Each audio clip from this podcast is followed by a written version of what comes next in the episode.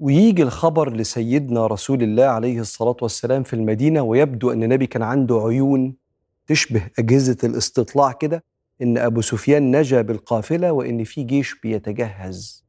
للخروج من مكة. فبدأ صلى الله عليه وآله وسلم يغير الخطة تماما. أصبحت حرب. فأول حاجة عملها صلى الله عليه وسلم جهز جهز نفسه بالموجود والمستطاع.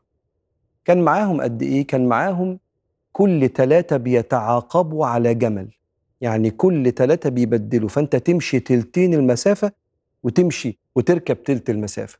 فكان مع سيدنا النبي زمايله على إيه الجمل بتاعه أبو لبابة وسيدنا علي بن أبي طالب. فقالوا لسيدنا النبي إحنا داخلين على حرب يا رسول الله. اركب أنت وإحنا نمشي. إحنا أقل منك في السن.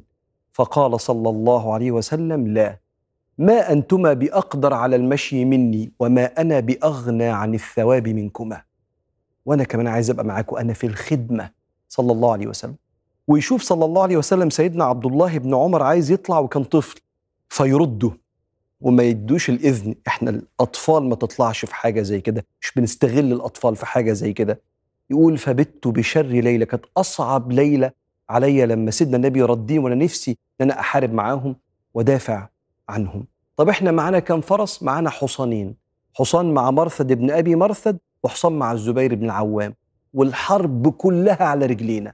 بس معانا حصانين كأنه جيش فيه عربيتين بس. مين ما طلعش الغزوة دي؟ ما طلعش سيدنا عثمان بن عفان. جوز السيدة رقية. ليه؟ لأن السيدة رقية عيت عيا شديد. فسيدنا النبي قال له ما تطلعش معانا وخليك جنب مراتك. ده وقت السند والدعم والعون. وقعد سيدنا عثمان وساب الجهاد في سبيل الله للجهاد الأولى اللي وصاه بيه النور صلى الله عليه وسلم وبيقول له خليك جنب مراتك. ما طلعش سيدنا سعد بن عبادة سيد من سادات الأنصار ليه؟ لدغته حية فكان قاعد بيطبب بيتعالج ما طلعش حذيفة بن اليمان وأبوه ليه؟ عشان وعد قديم وعدوه لمكة. مكة دول مشركين. هو إحنا هنوفي وعدنا مع المشركين؟ طبعا. وهم خارجين يهاجروا من مكة للمدينة من سنتين. مسكوهم مش هتروحوا لمحمد. فقالوا لهم سيبونا نروح للنبي ووالله لا ننصره عليكم مش هنبقى واقفين في حرب ضدكم. فراحوا للنبي يا رسول الله إحنا من سنتين ما سابوناش إلا لما وعدناهم إن إحنا مش هنطلع ضدهم. فقال صلى الله عليه وسلم وشوف قيم النبي وكيف لا نتنازل عن القيم ابدا من أجل أي منافع. قال لهم وفوا إليهم عهدهم ونستعين الله عليهم. نوفي العهد إحنا كلمتنا ما تنزلش الأرض وربنا يعنا إن شاء الله. وسيدنا النبي عليه الصلاة والسلام استخلف سيدنا عبد الله بن أم مكتوم الكفيف علشان يبقى مكانه في المدينة يؤذن للناس ويصلي بالناس ويقعد النبي قبل ما يتحرك صلى الله عليه وسلم يقول أشيروا علي أيها الناس. إحنا جهزنا بس هنعمل إيه؟ الموضوع اختلف. فسيدنا أبو بكر قال له إحنا معاك يا سيدنا النبي. وسيدنا عمر قال له إحنا معاك يا سيدنا النبي. قال أشيروا علي أيها الناس.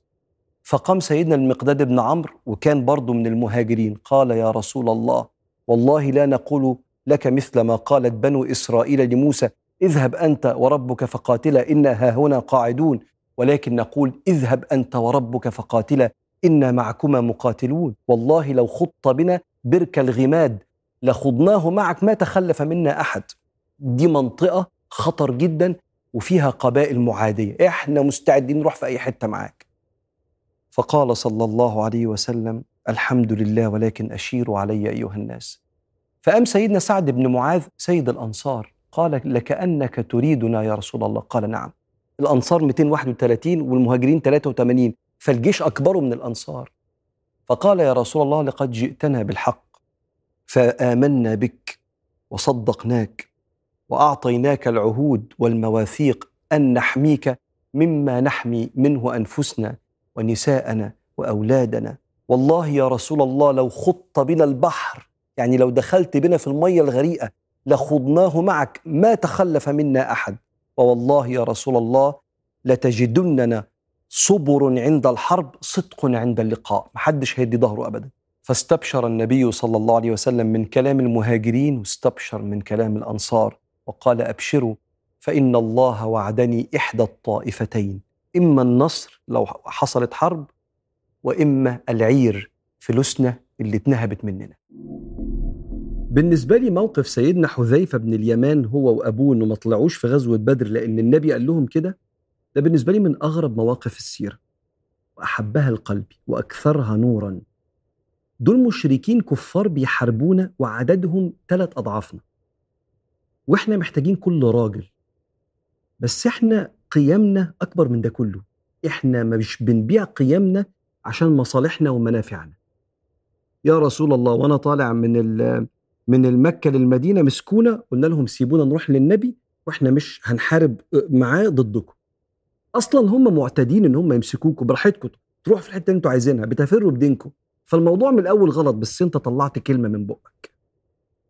والرجالة أي حد سوي راجل كان ولا ست بيتربط من لسانه. فلما يقولوا لهم مش هنحارب مع النبي ضدكم سيدنا النبي كبر الكلمة دي. لأن البني آدم بيحترم نفسه لما يحترم كلمته. يعني أنت لما توعد بوعد وبعدين تخلفه معلش يعني أتكلم عن نفسي يعني لو خلفته ابقى زي العيل كده أبص لنفسي في المراية أحس إن أنا صغير قدام نفسي. صورتي قدام نفسي تبقى قلة لأن أنا كنت أضعف وأجبن من التزامي بكلامي.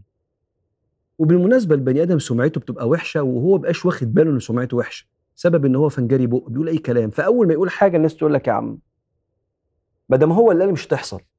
بسبب التاريخ بتاعه. سيدنا النبي يقول له لا. يقول له وفي إليهم عهدهم ونستعين الله عليه آه لا ده دي أنوار كبيرة قوي في حياتنا. تعرفك يعني إيه بني آدم يتعاشر وتتمنى قربه؟ غير اللي ما عندوش كلمة تتمنى فراقه حاجة أخيرة في استشارة النبي وهم طالعين غزوة بدر أشيروا علي أيها الناس. مين اللي يشير عليك يا سيدنا النبي؟ حضرتك تؤمر بوحي وإحنا ننفذ. بيربي رجالة. بيربي رجالة وبينور لنا بيوتنا وإحنا بنتعامل مع بعض. مدير في شركة صحاب مع بعض. أب ولا أم بيربوا العيال. استشير ابنك قول له إيه رأيك؟ نعمل إيه؟ نرتب البيت ده إزاي؟ نجيب كنبة لونها إيه؟ إيه رأيك؟ يا بنتي لبسي حلو النهارده. انت عندك خبرة في الذوق. 20 سنة ضعف عنها. بس انت عايز تقول لها رأيك مهم بالنسبة لي. أحب يبقى شكلي على ذوقك انت. عارف ده بيعمل إيه؟ ده اللي بيكون نظرة العيال لنفسها إن بابا بخبرته وماما بخبرتها بياخدوا رأيي أنا، لأ ده أنا كبير، انت بتكون حاجة عنده محدش هيعملها إلا أنت. جميل قوي أنوار النبي عليه الصلاة والسلام في كل خطوة في حياته.